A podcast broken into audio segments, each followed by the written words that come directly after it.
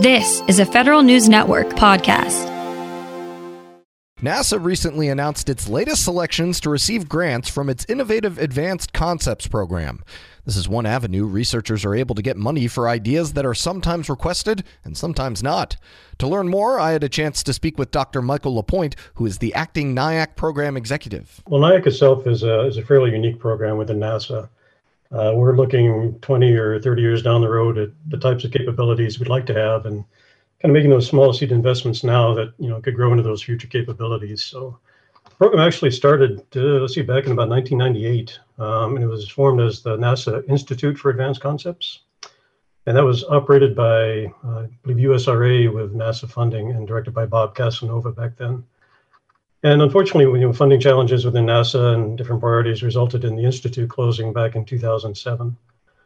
Um, but I think NASA recognized the need to you know, really continue exploring those visionary ideas that you know could really transform how we how we conduct our missions. So, in 2011, they reconstituted the current NIAC program, uh, and we renamed it the NASA Innovative Advanced Concepts Program to keep the keep the acronym and provide continuity with uh, the prior program. So. Uh, just like the prior program, um, you know, our solicitations are pretty much open to, to researchers at any U.S. or U.S. affiliated organization um, academia, industry, small companies, other government agencies. Uh, the change from the prior NIAC is that we do also accept proposals from the NASA workforce. Um, there's a lot of passionate and creative people within NASA as well, so we didn't want to exclude them from participating. And let's see, organizationally, we're part of the NASA Space Technology Mission Directorate, and we fall under the Early Stage Innovation Partnerships Program that's led by uh, Jen Gustetic at NASA headquarters. So obviously, you know, every job almost you can say is an innovative one in NASA. Um, but uh, tell me a little bit about your role and uh, what you do for the NIAC program. Uh, well, as I mentioned, our, our program exec is on a developmental uh, opportunity detail. But as the acting PE, uh, basically what I do is uh, work with a, a, very experienced but small team within NASA headquarters to basically work out the solicitations, you know, run the review panels, uh, select concepts, bring them forward to NASA for uh, their concurrence on selections. And then we basically uh, keep tabs on the on the projects, um, and as they proceed down through their uh, development path, um, you know, we can fund additional uh, projects uh, to expand on that initial feasibility study and hopefully develop technologies that will eventually be transitioned into NASA or other programs. So uh, basically, the, the types of projects we're looking for, uh, you know, NIAC, our focus is really on early stage feasibility studies of the, the concepts uh, proposed in a mission context to kind of help us decide if they could lead to significant achievements uh, and advancements in our in our national capabilities. So, um, so I mentioned we solicit uh, different concepts, and we, we basically solicit things in, in any field that might provide uh, a radically new approach or disruptive innovation that you know, could lead to a new science or exploration capability for NASA or for the for the nation.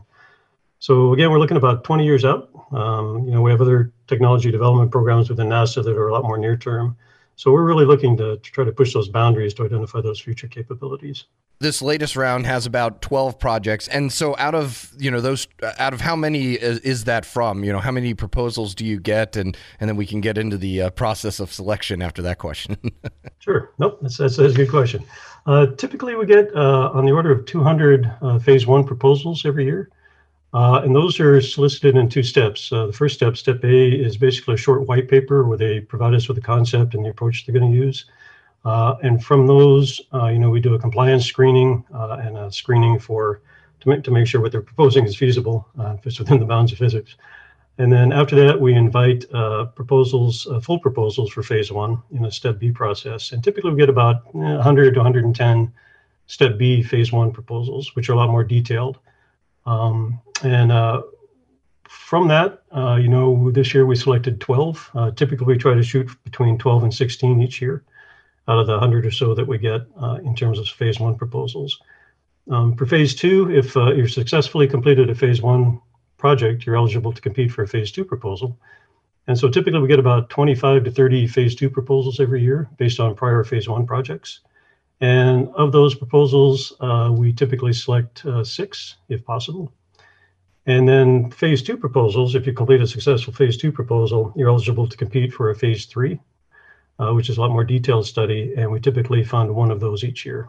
Uh, what is and to get in that phase one part um, what is the mm-hmm. process for determining you know what an idea sounds good and and if it could actually work kind of thing? Or you know is it just whatever piques your interest or nasa's needs? Uh, well in the solicitation we actually list a whole slew of things that we're interested in funding. Um, so phase one studies I'll, I'll, back up a little bit. Phase one are, are basically nine month kind of quick look efforts to verify whether the concept is even feasible and whether it is of interest to NASA, if, if, if it's going to provide us a capability that we can't currently do or that really enhances or enables future mission capabilities. Um, and if there are no showstoppers identified in phase one, then as I mentioned, the proposers can go on to submit a phase two award. And the phase two awards are more detailed two-year efforts, and they really dig in to really determine the feasibility of the concept. And uh, at the end of phase two, know, we really expect that concept to be sufficiently well developed, either uh, attract other funding sources or in some rare instances to be proposed for the for the phase three uh, study. And those phase three studies are again two-year efforts. Uh, they're funded up to about a million per year uh, to further develop the concept for transitioning into other programs or mission applications. And again, we only fund one new phase three each year, so these are extremely competitive. Uh, the phase one awards uh, recently they've gone up to 175k per award and phase twos are 600k per award spread over the two-year period. All right, I've gotten uh, all my bureaucratic questions out of the way. Uh, so now, what can you tell me? what can you tell me about the new uh, technologies? You know, without showing uh, favoritism or anything like that. Uh, what are the uh, the new selections this year that, or this round, I guess I should say, that you know you you find the most interesting, or or ones that you think might be the the coolest to talk about? I guess. well, like like any good parent, we love all of our children equally. Absolutely, we want course. them all to succeed.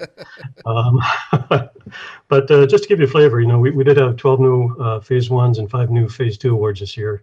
And uh, we're actually in the process of receiving proposals for new phase three. But uh, just to give a flavor of the types of projects that we funded this year, uh, for phase one, we're looking at uh, a method to manufacture custom spacesuits for astronauts that will be exploring Mars. And that study is led by a former astronaut, Bonnie Dunbar, out of Texas A&M. Uh, and what they're doing is looking at a process that can uh, digitally scan and 3D print custom suits for the astronauts. You know, currently the EVA suits that we're all familiar with from the old Apollo days. Uh, they come in very limited sizes and they don't always provide the best fit for the crew members. And that can really lead to physical injuries over prolonged use. Uh, that's going to be even more of a problem when we do, uh, you know, deep space missions where the body shape can change over time when you're in a zero gravity environment or reduced gravity environment. Um, so those suits would be even less optimal at that point. So you know, it's it's tough to have a, a very diverse crew and have maybe three or four suit sizes that are trying to fit everybody. Um, so what this approach would allow us to do is to design suits that are specifically tailored to fit the individual crew member, and then we can robotically 3D print them at the destination, uh, as well as printing replacement parts or updates to, to really enhance our exploration capabilities once we get on planet. Uh, let's see, we're funding a project from Johns Hopkins uh, that will investigate a combined uh, heat shield and solar, solar thermal engine uh, in a single spacecraft that would fly very close to the sun and then they would use the sun's heat to really ramp up the propellant temperature uh, to get a really high escape velocity. And what that would do is allow you to cut the travel time uh, throughout the solar system to send science missions out, you know, to, to Pluto and the Kuiper Belt and into interstellar space. Uh, you know, we had the New Horizons spacecraft, which explored Pluto. Uh, that took about a decade to get out there with the, the fastest rocket we had at, at, the time. This would allow you to get out there with a science instrument in a, in a year or two. So it's a, a really unique way of looking at uh, a new way to do propulsion and, and science for, for really deep space science missions. Any uh, any famous alumnus uh, of this that, that uh, to come from this program that is uh, now being heavily used by NASA, not you know in, in many missions, or you know is a, a, famous one that we all may know about? Hmm. Let's see. Um, well, let's see. There's a, a, prior NIAC study that was led by JPL that looked at how uh, CubeSats could be used for deep space missions. And that led to the NASA, the, the Mars Cube 1 or the, the MARCO mission that deployed a couple CubeSats uh, on the way to Mars as part of the Mars InSight lander mission. I don't know if your audience might be familiar with that, but uh, InSight during its entry, descent, and landing on Mars uh, was out of line of sight with the Earth. So these MARCO uh, CubeSats allowed a uh, real-time communication link between Earth and the InSight lander during that entry period. Uh, and it also demonstrated the first time the CubeSats could operate between beyond low Earth orbit. Um, uh, and demonstrating the use for you know really future deep space missions. Uh, we have another CubeSat coming up uh, called CatSat, uh, which will be coming up this year, and that's a student-led mission out of Arizona. And uh, what they're looking at is deploying CubeSats with an inflatable spherical antenna to, as you know, CubeSats are very limited in power and transmission capabilities, and this would allow them to almost reach a 5G type communication capability.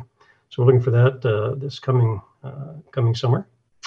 Um, I don't know if your audience is familiar with the Breakthrough Starshot project. Um, they're looking to send small science payloads out to Alpha Centauri and beyond.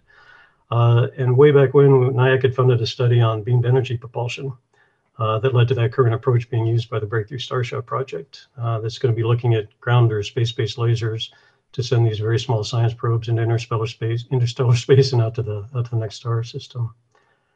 Let's see. Um, I think probably our uh, one of the ones that, that, that, you guys may be familiar with uh, from the recent business news is we, we funded an advanced con- propulsion concept uh, that looked at colliding and compressing plasmas to achieve uh, fusion-like temperatures, which was the genesis for the investigators to actually form a commercial company that is now developing a terrestrial fusion power system.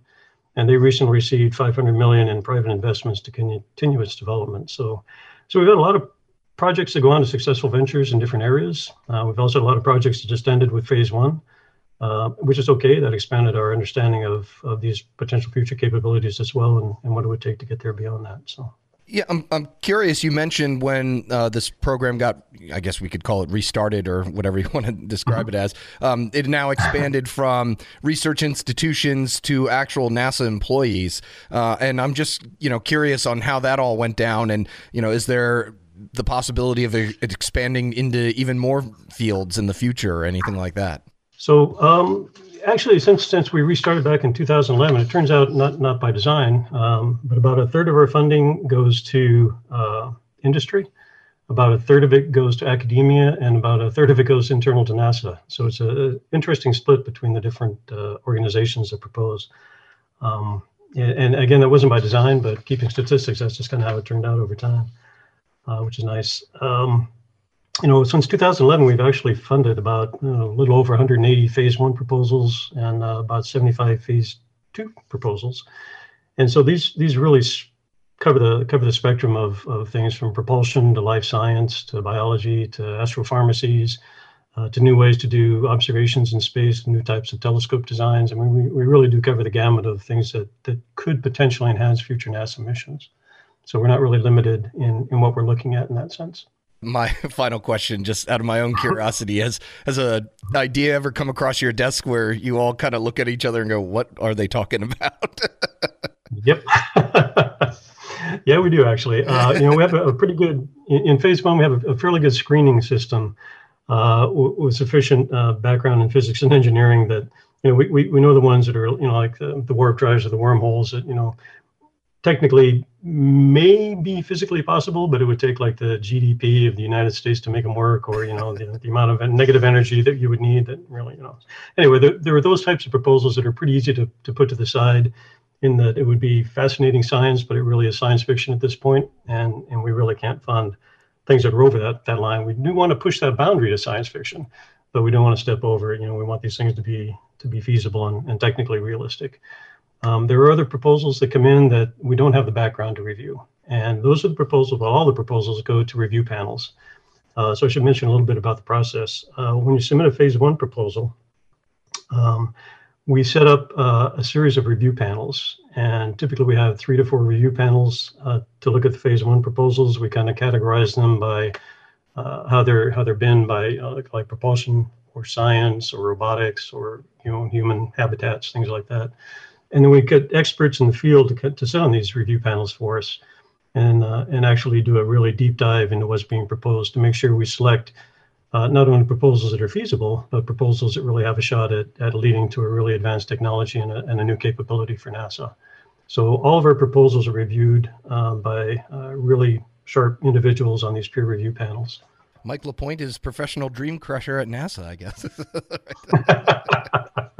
uh, yeah, we, we really do encourage folks to apply. Um, the only the only uh, constriction is that you do need to be a U.S. citizen or affiliated with a U.S. organization. Uh, but we really are looking for for really far term concepts. Uh, they can come from garage inventors to universities to other government agencies. We're we're looking across the board and across all types of inventors to, to get us some some ideas coming forward. Um, I would mention that we also have a website. Uh, if you do a search on NASA, NIAC, NIAC, IAC, it'll take you to our homepage, and we have all of the studies that have been funded listed there, including the current set of, of uh, studies. And so your, your audience can take a look at all the things we funded in the past and the types of things we're, we've looked at. Uh, a lot of those uh, final reports for the phase one and phase two studies are posted as well. Uh, we're going through a 508 compliance uh, right now to make sure all the reports are, are available uh, to everyone. And so as they get get compliance checked, we'll get those posted as well.